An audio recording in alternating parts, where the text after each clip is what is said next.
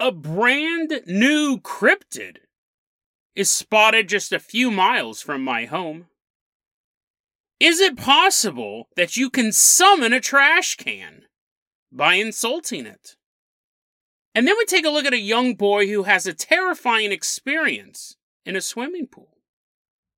As he watches the world fade to black, gasping for breath at the bottom of this public swimming pool, we are forced to ask ourselves the question what really happens when we die? Today on Dead Rabbit Radio.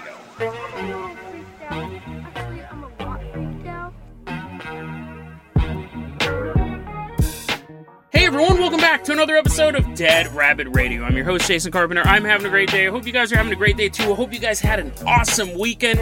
You heard it in the intro. We got a ton of stuff to cover, so we're going to get started right away. First off, walking into Dead Rabbit Command right now is one of our newest Patreon supporters. Everyone, give it up for Ormsfang. Woohoo! Yeah, come on in, Ormsfang. Come on in, buddy. Thank you so much for joining the Dead Rabbit Radio Patreon. He actually sent me an email not too long ago where he, before he's a Patreon supporter, where he was talking about getting the word out about the show, which I also appreciate so much. If you guys can't support the Patreon, help spread the word about Dead Rabbit Radio. It helps out so much. Or do both. Both is fine too, but preferably not neither, right? Ormsfang is going to be our captain, our pilot this episode, and he specifically asked to drive the Dead Rabbit Dreadnought. So we're going to go ahead, give him a little skipper uniform, little Donald Duck pants, even has a little bow tie or whatever Donald Duck had around his neck, spiked collar. Ormsfang, take this Dead Rabbit Dreadnought, our massive battleship, out of the dock. We're headed all the way down the Columbia River. I don't know what I don't know what noise a battleship's supposed to make. Probably none, right? Aren't they supposed to be sneaky?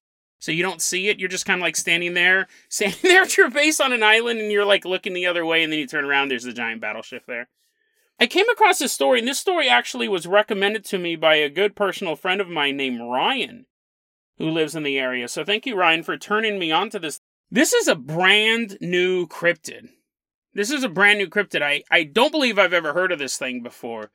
But there have been these flyers popping up on the other side of the river. I live in Hood River, Oregon, and in Bingen, Washington, completely on the other side of the river to me. There are these flyers popping up that say, Have you seen the ebony ape cat? Now, in Britain, you know, in America we have the Sasquatch, especially in the Pacific Northwest, but in Britain, their big cryptid is a thing called the alien black cat. Not alien like space aliens, but there are these panther sightings all over Britain. They've been there for decades. It's a, it's a little more lame than a Bigfoot. You know, America got the big old hairy dude who disappears. They just got some cat. They just got some cat. But there are people who spend their entire lives trying to prove that there are really these giant panthers walking around England. There's every so often a blurry photo shows up. That's about it. Maybe a big old panther claw. Maybe a half-eaten shepherd somewhere. But in America, so it's kind of that's really lame if that's the only thing you got. Sure, you got Stonehenge, and and that's about it. You got Stonehenge, and then Rendlesham, which was kind of like a low rent Roswell over in Britain. It didn't. The UFO didn't even crash. Not even that spectacular. It was just a big light. Boring. But in America, we got the Sasquatch, and now you can have the the big black panthers, Britain. We have the ebony ape cat. Ebony ape. I gotta emphasize that because it's just weird. It's an ape cat.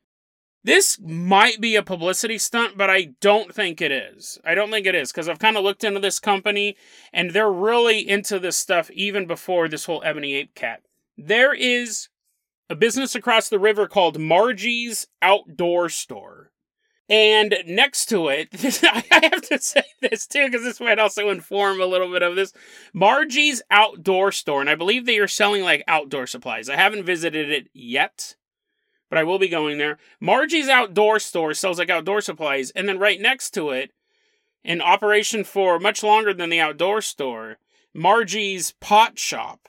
So, so this store has a bunch of like camping gear, and then right next to it, you can go and get all of your marijuana needs. Not not flower pots. You can go and buy your previously medicinal marijuana, and now that it's legal, just marijuana. So you have a pot shop right next to an outdoor store. And this store, when you walk into Margie's outdoor store, there's a giant sign on the window that says, We want your paranormal reports. They want to know about your Sasquatch sightings, your UFOs, your ghosts. If you if you visited Britain, did you see anything lame over there? And they have a little form you can fill out and then hand it to them, and they're compiling all of this stuff. They're paranormal researchers. And what they're working on right now is they've started to collect reports fairly recently. They really started collecting these reports in February of 2022. So even though the sightings are a little farther back than that, they're not too far back. We're not talking about stuff sightings from the 1800s. It's of the ebony ape cat, and this is why they call it that. People have reported seeing in the forests in South Washington this massive black cat. They say it's about five feet tall and it's totally muscular. It's like walking around. You ever see like a nature documentary or you look out your window if you live in a wilderness preserve right now? You ever see like a big cat move and its muscles are just rippling? Not like a domestic cat where they're all flabby American cats. You go, I'm sure he had some muscles underneath all that fat, but they're just these raw predators. You can actually watch their muscles flex. This dude's super muscular and he's covered, his whole body's in covered in four inch black fur. But it's not like a little, little, like the fur's hanging down. It's not like a little shaggy dog. Apparently, the fur is sticking up, like bristling everywhere. And people are clearly making this up. That doesn't make any sense. Also, how do you see how muscular it is if the hair's all sticking up? I don't know. I have not seen one yet. Maybe it is totally apparent, but you see the hair all sticking up. And it has a six foot long tail. So that's pretty big cat, right? That's I'm I'm not six feet tall. If I laid down behind a if I laid down behind this giant cat, which I never would, maybe I'm playing dead and he's passing me. I'd be like, whoa, that's a quite a long tail. I guess I don't have to I don't have to lay down next to it to tell how tall it is. But the reason why they call it the ape cat is some reports say that when you look into this creature's eyes, it has, quote, intelligent ape like eyes, unquote. So that's why it's called this. Some reports say this thing is almost, you could almost define it as half cat, half ape. But I don't know. I don't know that's impossible. That's a totally different creature. That's not like a cat with ape eyes. That is has cat legs and then big old monkey arms. However, monkeys are quite muscular, so I don't know, maybe it does have that. I again, I've never seen one. There's been no photographs of this thing, but people have been reporting the ebony ape cat in Bingen and has these really intelligent eyes. Now, there have been no interactions that have been hostile. People who watch this thing, the creature just kind of looks at them and steadies them. And people, you have to be pretty close to tell what type of eyes they have, right? That's not something that you're seeing across the cornfield in Britain. That I just want to keep ragging on their stupid black cats over there. You got to be close to this dude to actually see what type of eyes he has. He has intelligent ape-like eyes. And they said what happens is when you're in the presence of this thing, if you have a, a compass, uh, like a magnetic compass, which I think really all compasses are magnetic, your little thing will spin. Woo, woo, woo, it spins around, spins around. And it's interesting, they say this is not a joke. We actually want to know about this ebony ape cat. Please come in. We're serious. Tell us about what's going on. And so I started looking at Ryan, thanks for sending that over to me. I started looking up more information on this other than the flyer. And I found some articles in a local newspaper called the Columbia Community Connection. It's a local newsletter and a local news website, and there are these interviews from James Zubsky. James Zubsky? He's the chief operating officer of Margie's outdoor store. And he said he talks about since February we've been taking in these stories. And then he kind of relayed a lot of the information that I just relayed to you. I did think this was interesting because he also did another interview. And these are sponsored interviews. He's paying the newspaper to run these interviews. I don't know if that I don't know if that makes it more legit or less legit, but I, I, I could see myself doing something like that, right? To get the word out, you give the newspaper, you're like, Jason, it's clearly, It's clearly not a community newspaper.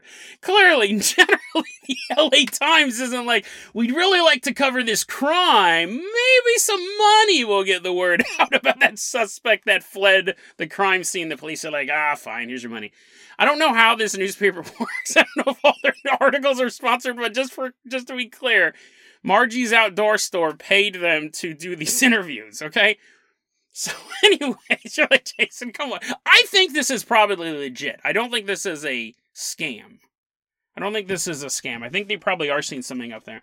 But in one of these articles was about why is the gorge, that's this what this area is called. Why is this gorge, the gorge, considered such a paranormal hotbed? I mean, we have a ton of UFO sightings. Mount Adams supposedly has underground bases. There's cults we had the big cult in the Dalles that committed the largest bioweapon attack in American history. There's that Netflix documentary about those guys.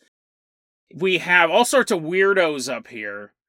And aliens, not too many ghosts, not as many ghosts as I would like. And but we have a bunch of paranormal stuff. So the article is saying the article saying your check is cleared, James. We'll go ahead and do this interview. And he goes, the reason why, this is fascinating, the reason why I think the gorge has so much paranormal activity is because of how it was created. He says this whole area, because we're sitting in between two volcanoes here Hood River and Bingen. You have Mount Hood in Oregon. It's this massive volcano. When you're flying in a plane, once you pretty much enter Oregon, you can see it. So we have Mount Hood right here, and then we have Mount Adams on the other side of the river. So we're literally in between two volcanoes. And he goes, about 15 million years ago, this entire area was created by massive volcanic eruptions. You just had lava flowing over the landscape. This entire region was born in fire and flame. And then about 15,000 years ago, the gorge itself, this river, the Columbia River that cuts through, there's this massive gorge that separates Washington and Oregon there was a huge flood. Millions of gallons of water cut a swath through the volcanic bed, through the soil.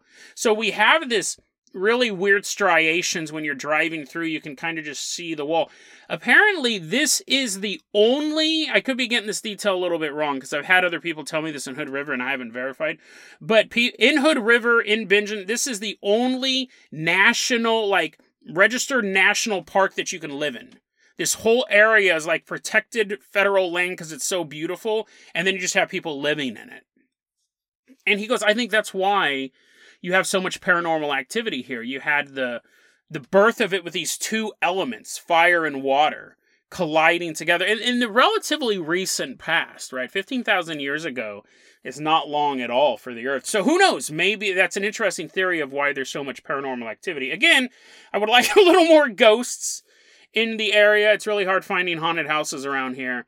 But yeah, I, there are a lot of UFO sightings, a lot of weird cults, especially towards Mount Adams. So is there a new cryptid? Is this a brand new cryptid that's being spotted? And he seems to be James seems to be the kind of the same attitude I am. It's not necessarily a biological thing. Some people believe that Bigfoot is a biological creature that has like a mating season and defecates and eats and stuff like that. He seems to think this is something paranormal because you have the magnetic issues with the compass and because of the area it's in. And I think that's a good reason why we can never find Sasquatch. He may exist, but it's not a creature like a bear or a deer or a duck. It's something from somewhere else. So, Ryan, thank you for sending that over. I'm going to go visit that store soon. It'd be cool to get some more information about what's going on there. And if the podcast gets really, really wacky, it's because I also went over to Margie's Pot Shop and I was like, hmm, Ormsfang, as Ormsfang is taking me to the hospital for marijuana poisoning, he's then going to take the keys to the Jason Jalopy out of my pocket, and we are all going to drive out to South Dakota. I found this online. This story's really short, and it's an experiment we can all do together, or maybe not. This might actually be some unholy curse that I'm about to unleash on myself. But I found this posted online, and this, if you're wondering why the art for this episode, I've waited this long, I waited like 15 minutes to tell you what's going on. If you've wondered why the art for this episode is a red trash can, it's because I found this online. It was posted by Dusted Like You. Dusted Like You posted this in the Urban Legends subreddit. And he goes, "Hey, has anyone else heard about the the trash can? Has anyone else heard about the red trash can urban legend?" There's just nobody, nobody's heard about this thing. But apparently, it's a local urban legend, and I did a reverse Google image search on this trash can. I couldn't find that this had been posted anywhere. There's a photo of this red trash can, and he says, In my area, there's this urban legend that there is one particular trash can that got beat up a lot. She got beat up a bunch. I guess people were kicking him around or throwing trash in him. He's like, no, no, why am I getting trash in me, even though that's what I'm designed for? He got beat up a bunch, he got kicked around, so they started calling him the Thrash Can.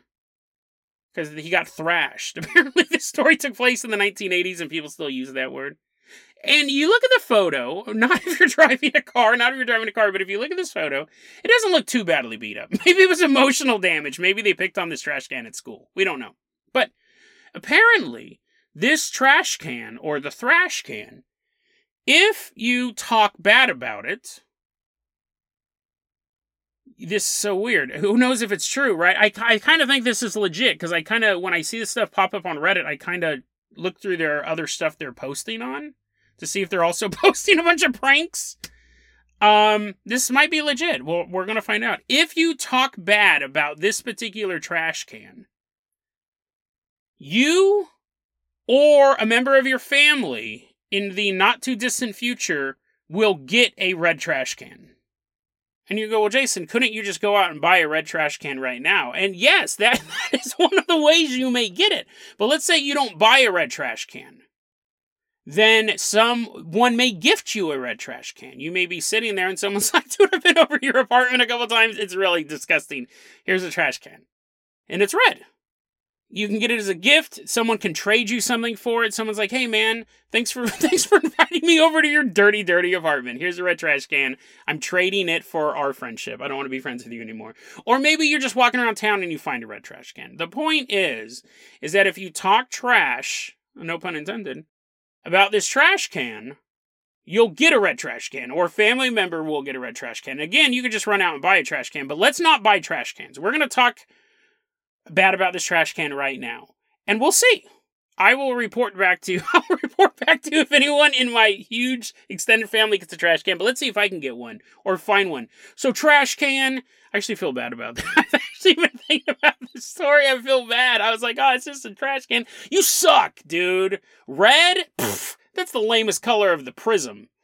I swear that I could put more trash in a box than I could put in you. A tiny box, a jewelry box, a box for a little ring. You, as I'm visualizing you, red trash can, you suck. And I hope that no one ever finds you. I hope you're sitting in a dump right now covered in rats. Not even rats, earthworms. I hope you're full of rotten apples and earthworms. Trash can, red trash can. Let's see if that works. Jason, come on, man. What has this show become? You just spent three minutes trash talking to trash. We're gonna see what happens. That's what the show has become. It's become experimental. Let's find out if I it, listen. If my family gets a red trash can, I don't know if I would ever know about it. I'm gonna go visit my mom in a couple weeks. Take a three week break from the show Maybe I'll walk in. If there's a red trash can, I will report it immediately. I will do like an, a mini episode while I'm down there. But maybe I'll get a trash can.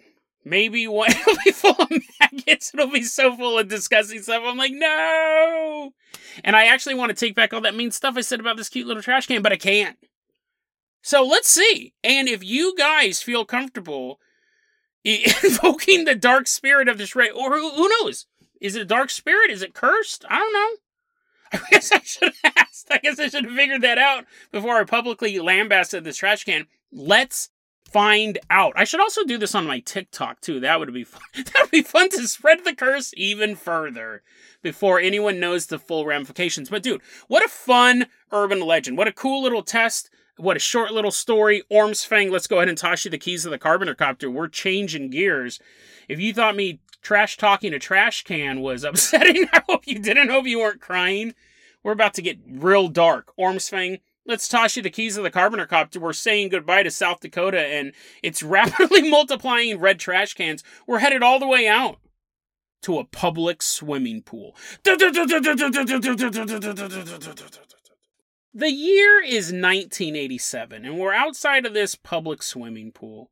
We don't have a lot of information of where this pool is located, but I feel, I believe that this story truly is a universal story. It doesn't matter where this happens at, it may always resolve itself the same. I find these type of stories absolutely fascinating. Let's get into it. It's 1987. I found the story posted online by someone who goes by the name Tech Support 261. And tech support, we're going to go ahead and call him Jimmy. Jimmy is a four year old boy in 1987. And he's at the local swimming pool with his family. Now, Jimmy couldn't swim. So he was relegated to hanging out in the kiddie pool, where his little feet could touch the ground and he would sit there and play with the other kids and like splash each other and be like, wee! But of course, it's not it's not super fun in there, right? It's like maybe two cubic feet of water and you just kind of like walk around in a circle and then you just kind of sit there like it's a spa. You want to go in the big boy pool. And little Jimmy would get to go in the big boy pool. Sometimes he would have his little floaters on his arms and he would kind of float along. And then sometimes he would have a inner tube. He'd have like one of those circular floaties, which is great. I don't understand. I don't know if they still do them this way, but when I was a kid back in 1987, they designed these with a giant hole in the middle, which is the place there shouldn't be a hole because you fall through. Or an octopus wraps its arm around you and grabs you right through it. Now, I think nowadays it's a circle and there's like a little covering down there so you don't actually fall through. But back in 1987, safety was not anyone's concern. Jimmy, when he goes in this big boy pool, if he doesn't have his arm floaties on, he's in his little inner tube. And of course, you always want to go to the big boy pool. So on this particular day, because he said his family did this all the time. His family loved going to the pool. They were often down there. He goes, This particular day, though, is very crowded. And he's in the big boy pool and he's in his little inner tube and he's floating through the crowd of people. And they're splashing each other and swimming. Apparently, I'm sure some people were actually trying to breaststroke. They're hitting everyone. They're like, Get out of my way. I'm currently competing in the Olympics. You're like, Ah. People are doing all this stuff, horsing around. He's in this little floaty inner tube and he finds himself in the middle of the pool, like dead set in the middle of the pool. It's about five and a half feet deep where he's at, and he's less than that. He's not that tall. But he's in a little inner tube. He's not worried about what's underneath the water. He's on top of the water. He's soaking in the sun. He just costed an Olympian his gold medal. He's having a great day. But then because these things are so poorly designed. Shock of shockers, he falls through the giant kid sized hole in the floaty in this little inner tube, and he is now underwater.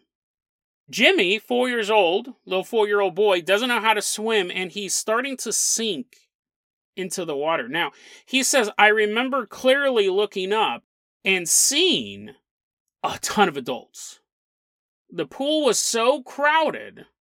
I could see all these adults, and as I'm falling deeper and deeper in the water, he goes, I remember reaching up, thinking if I can touch one of them, if I can grab one of them, they will look down and see me because through all their revelry, all their swimming and hooting and hollering, they're throwing the inner tube around to each other, frisbee fight. They don't notice him under there. If I can just grab one of them, touch one of them, they'll look down and see this little boy at the bottom of the pool. But his little hand is reaching up, and as he floats further and further to the floor, no one sees him. He's now too far away to grab one of these people. No one knows Jimmy is drowning. Jimmy starts to convulse. He has no air. He's trying to hold his breath. The oxygen is leaving his lungs.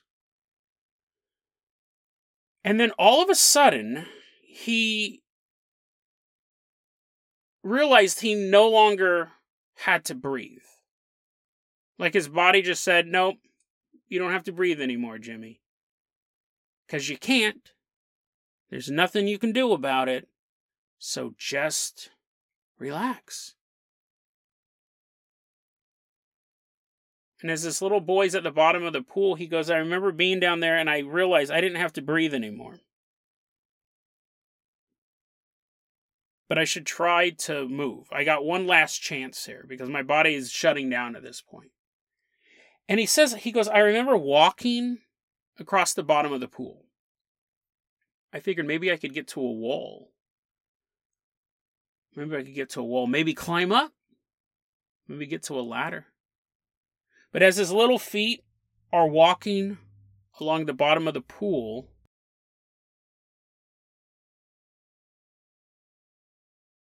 suddenly he is laying on the side of the pool. Like he's like up on a towel, laying there, and his mom is sitting over him. And he he sits up. He's like, "What what happened, mom? How, how'd you get me out of there? Is everything okay?" And his mom looks down at him and goes, "What are you talking about?" He goes, "I was in I was under the I was in the water. I was drowning." And he goes, "My mom looked at me like she had no idea what was going on." And he realized in this moment, and he still thinks about this 35 years later, he goes, When I came out, like when I woke up sitting next to my mom, I wasn't gasping for air. I wasn't choking up water. I was just there. Alive. With no physical effect of drowning. I mean, his body was shutting down, and now he just sits up and goes, ah! There was no gasping of breath, there was no refilling his lungs of air. And he's thought about that day over the years. And he's wondered if he died at the bottom of that pool and his consciousness shifted to a reality where he didn't. Because what he quickly realized after waking up next to his mom in this reality, he knew how to swim.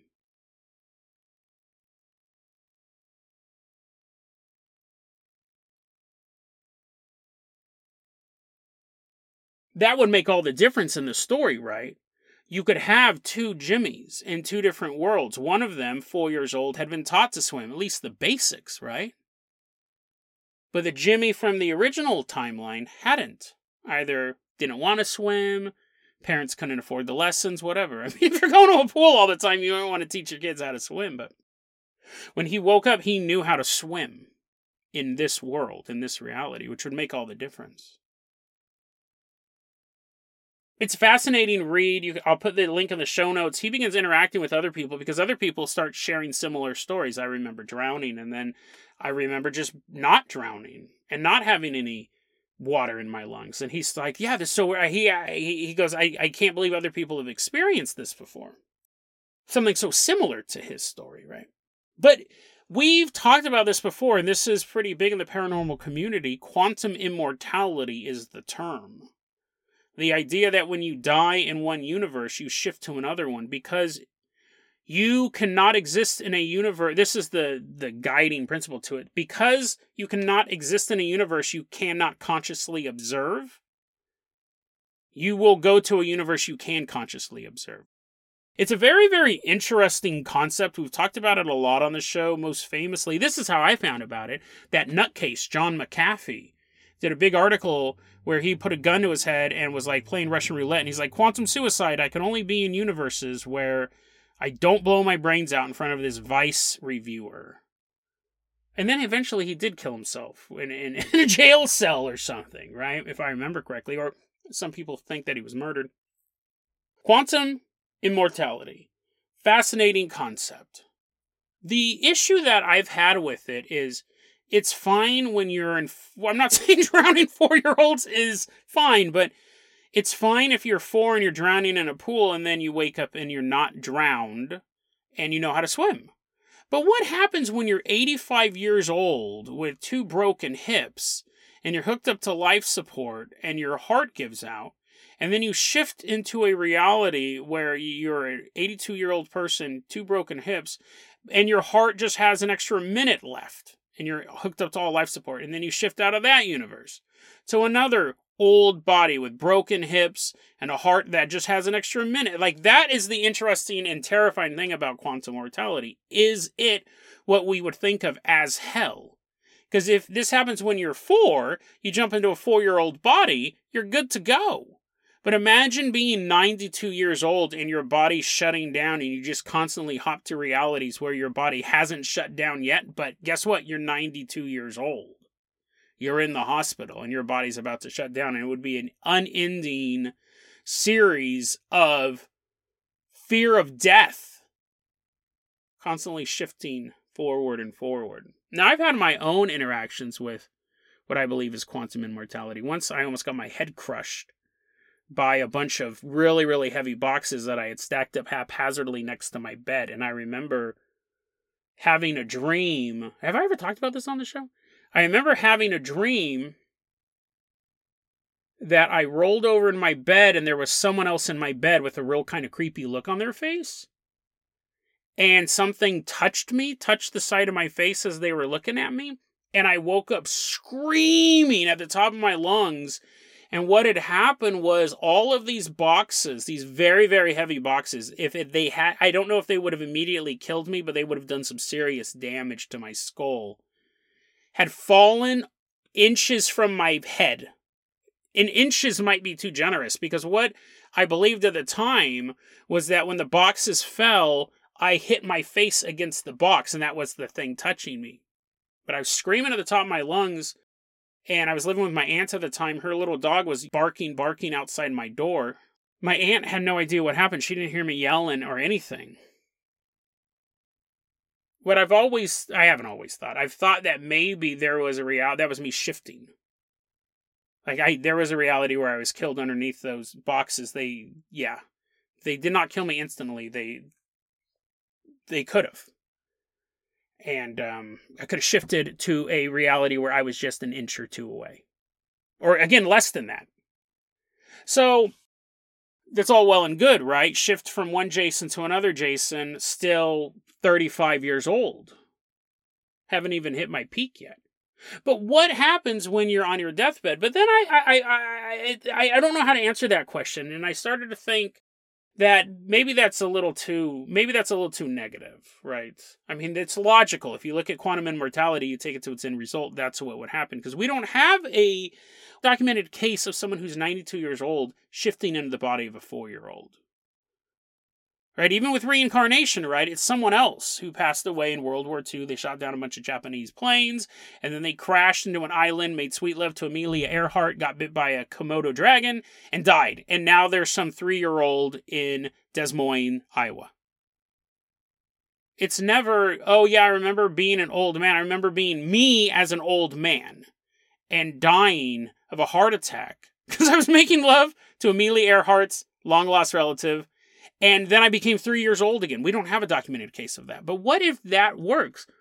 Has there ever been a case of self reincarnation? Somebody living out their full life, dying, and then becoming themselves as a kid again, and remembering it. Because that's the only way that quantum immortality would be a happy ending. These stories are so fascinating, right? This kid dying and then shifting into a reality where he knows how to swim, and we've covered other stories like quantum immortality as well. But if the end result is us just in hospital beds for eternity, hospital beds if you're lucky, right? That's all gruesome. That's a fate worse than death dying over and over again and just getting a little bit older and a little bit older and a little bit older? Is there a case of someone living a full life and then living it again and again and again? Their same life, not reincarnating as someone else. It's so interesting because when you look at the world of the paranormal, there's people like us that are like, whoa, there's a new cat that might have monkey eyes. And most people are just going to be like, what are, what are you talking about? Did you go to Margie's pot shop again? But the one paranormal activity that everyone has to face is death. It's the definition of paranormal. Death itself is normal, but what happens afterwards? Even the idea of annihilation, even the idea of never existing again, is paranormal because there is no way we can comprehend not existing. You just can't. Death is the one paranormal event that eventually everyone will have the answer for. You may hate UFOs, you may not believe in Sasquatch or ghosts or anything like that, but in the end, we will all find out the truth about what death is and what lies afterwards. It's a terrifying concept, but it's one that we grapple with every single day. And to me, the hopeful answer is a paradise in the afterlife.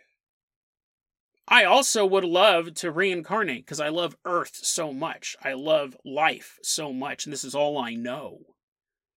Paradise terrifies me, honestly, because I don't understand it. But I understand this. I understand life.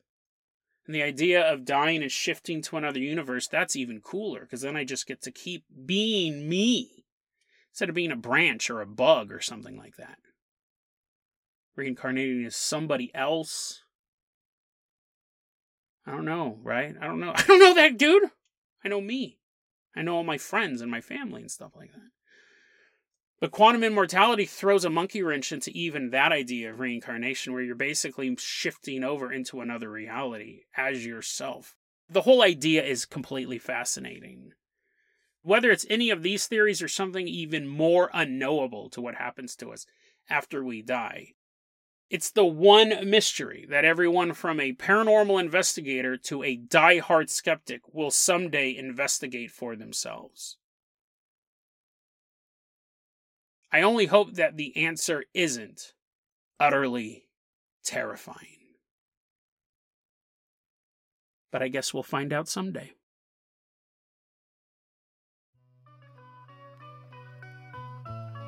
Deadrabbitradio at gmail.com is going to be our email address. You can also hit us up at facebook.com slash deadrabbitradio. TikTok is at deadrabbitradio.